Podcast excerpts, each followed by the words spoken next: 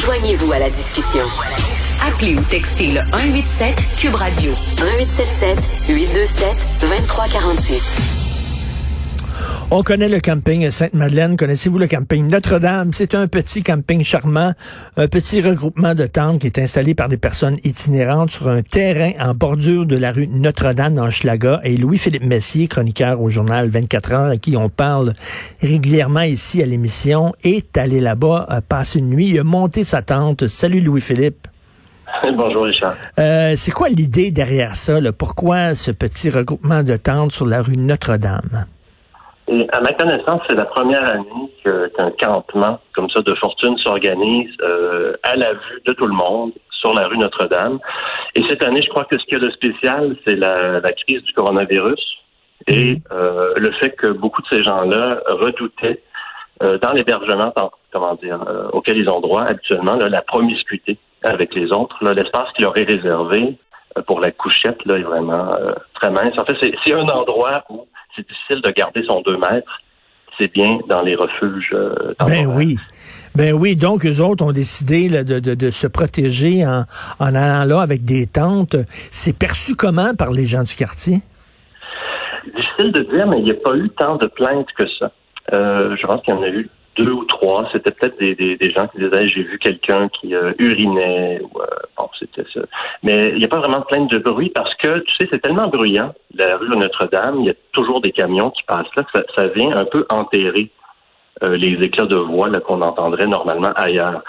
prenez exactement le même campement, mettez-le dans un endroit silencieux et là peut-être que ça va déranger mais euh, je le sais parce que j'ai dormi là. Ben oui. C'est vraiment assourdissant le matin. C'est des secousses sismiques quand les camions passent. Euh, ça m'a réveillé à plusieurs reprises. Eux sont sans doute habitués, mais euh, c'est pas, euh, c'est vraiment pas un endroit paisible. Ok, c'est pas un endroit hyper confortable du tout là. Non, ben en fait, je dis ça, mais bon, il y a une lisière d'arbres et on peut installer sa tente immédiatement en dessous à l'ombre. Alors ça, c'est plutôt bucolique. si on tient pas compte de l'autoroute, c'est un très bon endroit. Euh, d'autant plus que, comme je l'explique dans le reportage, s'ils se sont placés là, c'est que la Croix-Rouge distribue de la nourriture. Euh, vraiment pas loin de là. Et il y a des toilettes chimiques. Alors, ils ont seulement eu à se concocter une douche, une douche de fortune, qu'ils ont installé un arbre, et ils ont vraiment euh, tout ce qu'ils peuvent désirer. Et là, j'imagine, il y a des gens qui disent, ouais, mais c'est-tu temporaire, ça? Mettons, si euh, elle se résorbe, la crise de la COVID, est-ce que eux autres vont quand même rester là? Est-ce que, là, actuellement, il y a comme un genre de, motus vivendi, c'est-à-dire la police semble pas trop les embêter? Euh... Ben, non, c'est ça qui est étonnant, parce que, ben, fait, moi, c'est ça qui m'avait étonné sur le coup, c'est que la police le laissait faire. Et puis, tu sais, comment dire, ça n'a jamais été officiellement toléré par la ville, mais officieusement quand même, juste parce que c'est là depuis à peu près un mois et demi, deux mois. Euh, ce lait, ben, imagine-toi donc qu'on compte sur l'hiver pour mettre terme à, ben l'expérience. Ça se peut pas, un campement comme ça, l'hiver. Si on était en Californie, comme à Los Angeles, là, tu sais sans doute qu'il y a des milliers, des milliers euh, de gens qui vivent dans des tentes à Los Angeles. Euh, et là-bas, c'est un problème. Ici, ben, l'hiver nous empêche la chose de devenir endémique. Et toi, tu es allé passer la nuit là, j'imagine, te jaser à des gens qui sont là. Est-ce que les itinérants sont très craintifs de la COVID? Euh, oui, mais vraiment, j'ai rencontré de tout là-bas. Mais mon, principal intervenant, lui, c'est quelque chose qu'il n'aimait pas. Là. Il dit partout, on me demande, on me demande de mettre un couvre-visage quand je rentre quelque part. Euh, il faut rester à deux mètres. Mais soudainement, quand c'est dans un refuge, Là, ça, ça a l'air que ça s'applique pas à nous. Hmm. Et euh, lui, c'est ça, se sentait un peu comme euh, humilié. Et quand il a eu, euh, quand il a eu l'occasion de, planter sa tente, ça lui fait comme un petit chez soi, là. Et il préfère vraiment ça tant qu'il fait beau. Je pense que lui, il ambitionnait même de rester là en hiver, mais je pense que c'est illusoire. Est-ce que c'est des, est-ce que c'est des gens qui ont, qui ont choisi, c'est-à-dire par choix, c'est des gens qui sont marginaux, qui veulent pas entrer dans le système, ou c'est des gens, c'est des conditions qui les poussent à, vivre comme ça? Euh, moi, les gens que j'ai rencontrés là-bas, ils aimeraient beaucoup mieux avoir un logement. Le problème, c'est que comme tu sais, le logement est loin d'être abordable. Euh, dans le quartier, les prix ont explosé. Et imagine, t'es un, es un sans-abri, t'es sur le bien-être social avec tes amis, tu essaies de trouver un logement. Qui va vouloir te louer? Euh, c'est très, très difficile pour eux de trouver un appartement normal à un prix euh, raisonnable. Ben tout à fait. Ça va être quoi là? Tu sais, euh, tes antécédents Ils vont regarder. Tu demeurais où avant? Est-ce que je peux appeler ton ancien propriétaire? Ben là tu dis non, j'étais dans la rue. Qui va qui va te dire ok? C'est pas évident pour eux autres. Puis comme tu dis, il y, a une explosion de prix des loyers à Montréal hallucinant. Ouais. C'est ça. Et eux, ils sont directement confrontés à ça. Alors, Richard, je n'ai pas la solution. Je ne sais pas ce qu'il faut faire exactement. Il y a différentes théories qui s'affrontent. Il y en a qui veulent construire des logements sociaux en quantité. Euh, peut-être une aide au loyer qui leur serait donnée, peut-être une assurance aux propriétaires qui leur louerait d'être payés.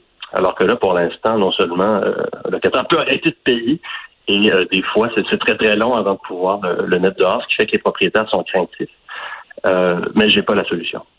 Et c'est quoi les âges? Il y, a, il y a tous âges là-dedans? Il y a des jeunes comme des vieux? Ben, pas si jeunes que ça. Les jeunes avaient peut-être mon âge, c'est-à-dire dans la peut-être début quarantaine. Mmh. Euh, il y en a peut-être dans la trentaine. C'était plus des, des gens dans la cinquantaine, soixantaine eh. que j'ai que j'ai vu. Est-ce qu'il y a beaucoup de gens, parce que le, le, cliché veut qu'il y a beaucoup de mmh. gens avec des, des problèmes euh, psychiatriques euh, qui fassent, qui font partie des itinérants. Toi, ceux que tu as rencontrés? Ouais, c'est pas juste un cliché, c'est sûr, mais, mais remarque que même dans la vie de tous les jours, il y a pas des gens qui semblent avoir besoin de soins psychiatriques qu'on rencontre, peu importe les circonstances. Euh, et là-bas, ben oui, oui, oui, c'est sûr qu'il y a des gens qui ont besoin de, de soins et qui, euh, qui ont été un peu poqués. Là, et est-ce que, est-ce que tu t'es présenté comme journaliste? Est-ce qu'ils ont dit, tiens, un journaliste qui vient nous voir, comme on va voir les animaux d'un zoo, là? T'as été perçu ben, comment? Ben, je suis arrivé, j'ai posé des questions. Euh, un d'entre eux qui était réceptif, j'ai avoué. J'ai tout dit. Je, travaille pour le journal 24 heures et j'aimerais venir ici planter ma tente. Et lui, euh, je lui ai dit, ben c'est toi qui décides si tu le dis aux autres ou pas. Et euh, c'est ça, il l'a dit à certains, il l'a pas dit à d'autres. Et quand je suis parti, ben là, il s'est dépêché de raconter à tout le monde que ah oui, lui, c'est un journaliste. Et puis, euh, je pense qu'ils avaient un peu peur, oui, effectivement, que ça se transforme en une espèce de séance de mode vue. Là, je suis allé dormir avec des sans-abri. Puis bon, oui. mais c'était pas mon but. Moi, je voulais montrer comment ça fonctionnait. C'est comment ils sont installés une douche, une bâche pour recueillir l'eau, comment ils chauffent de l'eau. Puis c'est ça, je, voulais m'intéresser à leur fonctionnement. Et euh, pour pour leur écoute pour leurs besoins, est-ce qu'il y a des des toilettes chimiques là-bas ou euh? Oui, oui, oui. Ben oui, il y a des il y en a deux installées au square des tout près. Il y a un chapiteau, comme je te dis, de la Croix-Rouge, il distribue de la nourriture. Alors, quand tu t'installes là, tu as tout. Tu as de l'eau courante, pas loin, euh, des toilettes, euh, de la nourriture. Alors, pour l'instant, pendant qu'il fait beau, là, c'est vraiment le meilleur endroit où ces gens-là peuvent être. Euh, ça peut être un peu fou à dire, là, mais c'est mieux, c'est plus confortable pour eux qu'un refuge. Qu'un refuge. Écoute, c'est incroyable quand même qu'on dit, il faut faire attention, il faut porter le masque, faut respecter le 2 mètres. Mais d'un refuge, les uns contre les autres, on s'en fout totalement. S'ils pognent la COVID, c'est pas. Je, peux comprendre qu'ils soient très fâchés. Merci Louis-Philippe Messier. Ah, Merci. On peut lire son texte euh, dans le journal 24 heures.